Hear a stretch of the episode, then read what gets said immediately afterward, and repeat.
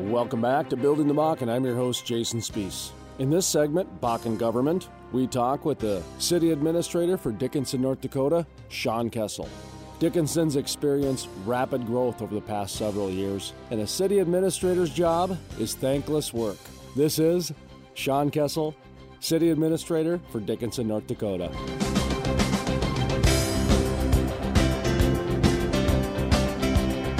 Shawn Kessel, City of Dickinson. Shawn, we spoke about a year ago. Uh, let's have an update in the past year in Dickinson.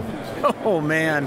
Uh, things are still rocking and rolling in Dickinson. Uh, we, we have seen uh, nothing but uh, an expansion. Uh, all of our projects that we've been planning for and engineering for are now coming to fruition, all these infrastructure projects. So we have four hundred forty-two million dollars uh, projects that we are implementing. They're, they're uh, in various stages of construction.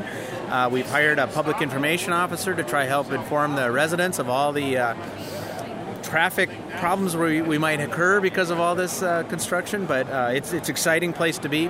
We're expecting to put between a million and a million five Uh, uh, one point five million square feet of retail and commercial space inside City Dickinson. That's what our residents want the most, and so we're excited about that. Uh, we're leading the state in uh, building permit issuance so far this year. Uh, we're also excited about that. That means we're starting to get that housing bubble, uh, working on the supply side of that so that we can get our, our rents down. We don't, and we lead a lot of things, and uh, being fourth highest in the nation in rents is not something that we're proud of. We want to be lower than that. Let's talk about that. Are you, are you, um... What's being done, I guess, from a uh, private sector or even a government sector on some of the affordable housing? We've heard about it for three, four years now. Are we going to start to see solutions pretty soon? We have two affordable housing projects coming online this year that should bring, you know, it's it's a small amount, probably brings about fifty units, uh, but that's that's a start. It's a it's certainly a, a, a move in the right direction. Uh, for us, it's all about getting developed lots, uh, making sure we have the infrastructure so the lots costs can go down, and with all the infra- infrastructure I mentioned earlier, that should really help to uh, to make a lot of land uh, immediately developable. Uh, so that should uh, also then bring Uh, the cost of lots down, and then the the uh, pass, they can pass that along to the uh, eventual end user.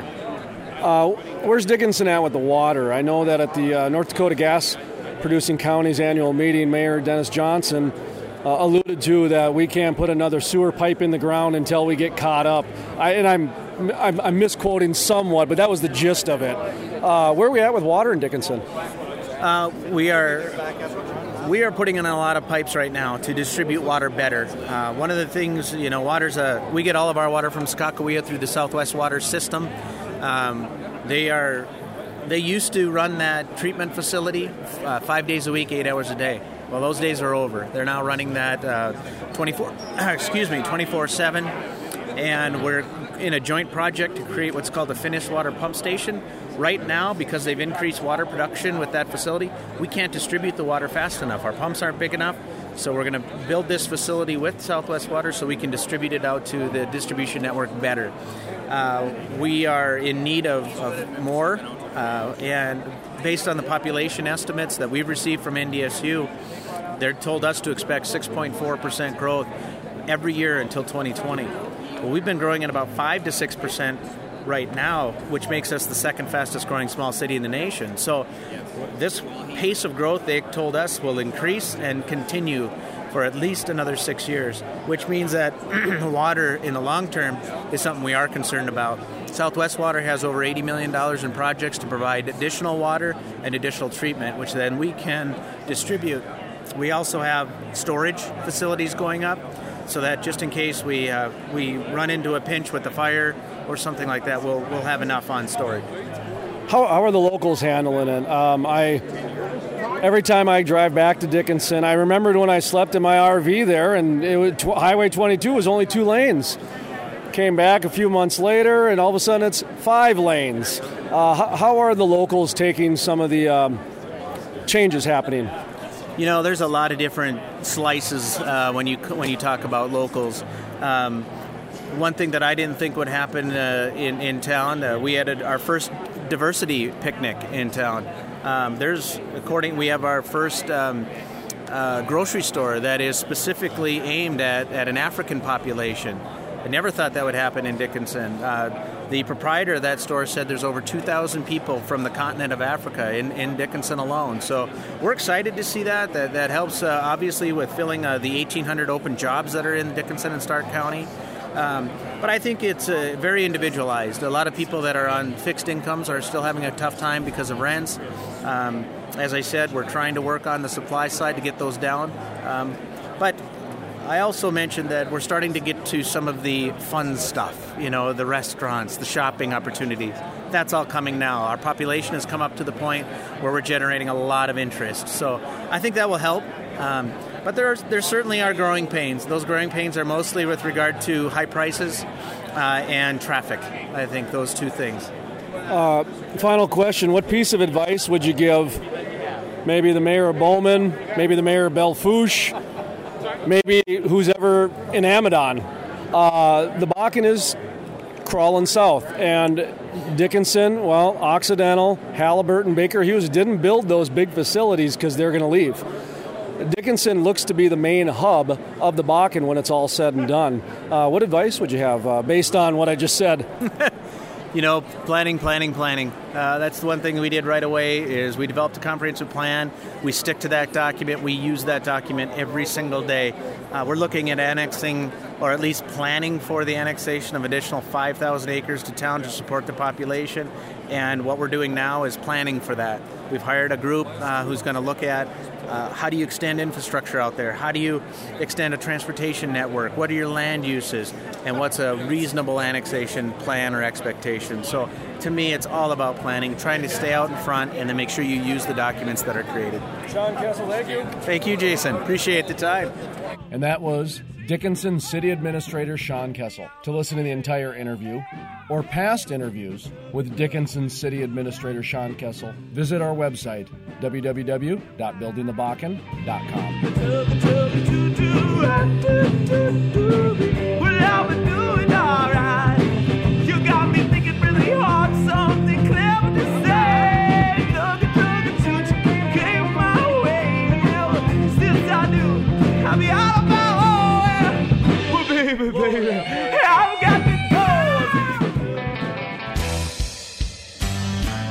As the Black Hills becomes busier with oil and gas professionals, researching the Tyler or traveling through to the Bakken, I'd like you folks to remember the recipient of the two thousand thirteen TripAdvisor Certificate of Excellence Award, the Super eight in Spearfish, South Dakota. That's where I stay when I go to the Black Hills. Quick, easy access to Deadwood, Belle Fourche, and Rapid City. The Super eight in Spearfish, South Dakota has a retractable roof over their pool and hot tub area. The retractable roof is a one-of-a-kind for this region. Comfortable beds, friendly staff, and a free breakfast with Wi-Fi. The Super eight in Spearfish, South Dakota also accommodates to R V parking, business and family friendly. For more information on the Super eight of Spearfish, South Dakota, call six oh five, six four two, four seven two one. That's six oh five, six four two, four seven two one. Or visit our website, building the bakken dot com. We have their information linked up. That's the Super eight in Spearfish, South Dakota. Building the Bakken is more than just oil and money. It's about the people and the community. Change happens no matter whether somebody gets oil or not. Mm-hmm. Well, all the stories my dad taught to me, she taught me again. My, me personally, he said, I do well in my business and I have minerals, but I'd personally not like to see this come. And I said, you know what, Every it, it may not be as bad as you think. It. She taught me well and she taught me right. She taught me how to see. And so I, you know, swerved for the ditch. Um, I ended up with, uh, I don't remember how many broken ribs. You know, my lung collapsed. I'm, you know, uh, broke my wrist, broke my shoulder, broke a vertebrae, my foot, my knee, my. Um, but my kids were all with me, and we'll never fall too far away, and never be away too long. Uh, but then I understand where ranchers are coming from now that I do ranching too, where it's frustrating when you got them going through their land, the pipelines, and um, find yourself out there, just remember you can always come home. We've got roughly twenty-one hundred people homeless in North Dakota, about fourteen hundred of them unsheltered. She told me about a long, long road have to walk down. So he kicked his window out and he jumped out and he ran to stop this truck that I had hit. There'd be no one to take my place, no one to wear this crown. He gets out in the ditch and he ran in front of the truck and he's waving and screaming and yelling. She told me about the strength that I need and where it could be found. He jumped up on the running board of the truck and he was like, help, help, mom needs help, call nine one one. And the guy, like, turned his head away from him.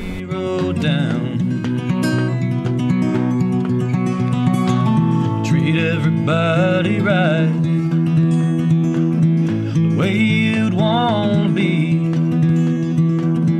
If you're not sharing, then I'm not going to work with you because I won't accomplish my dream, right? And never be away too long. Never go alone. The greatness of this country was the fact that we had great leaders, and now there's pressure on people to win, get money, do this, cut the system down, the Bernie Madoffs, blah, blah, blah, goes on. We've lost our moral compass. Honestly, we all work for money, you know, so I, I went out there for the money. If you find yourself out there, just remember you can always come home. It's crazy, it's dangerous, and I honestly, I mean, it's going to be a long time before I let my kids drive on those roads. It's not the same as when we grew up.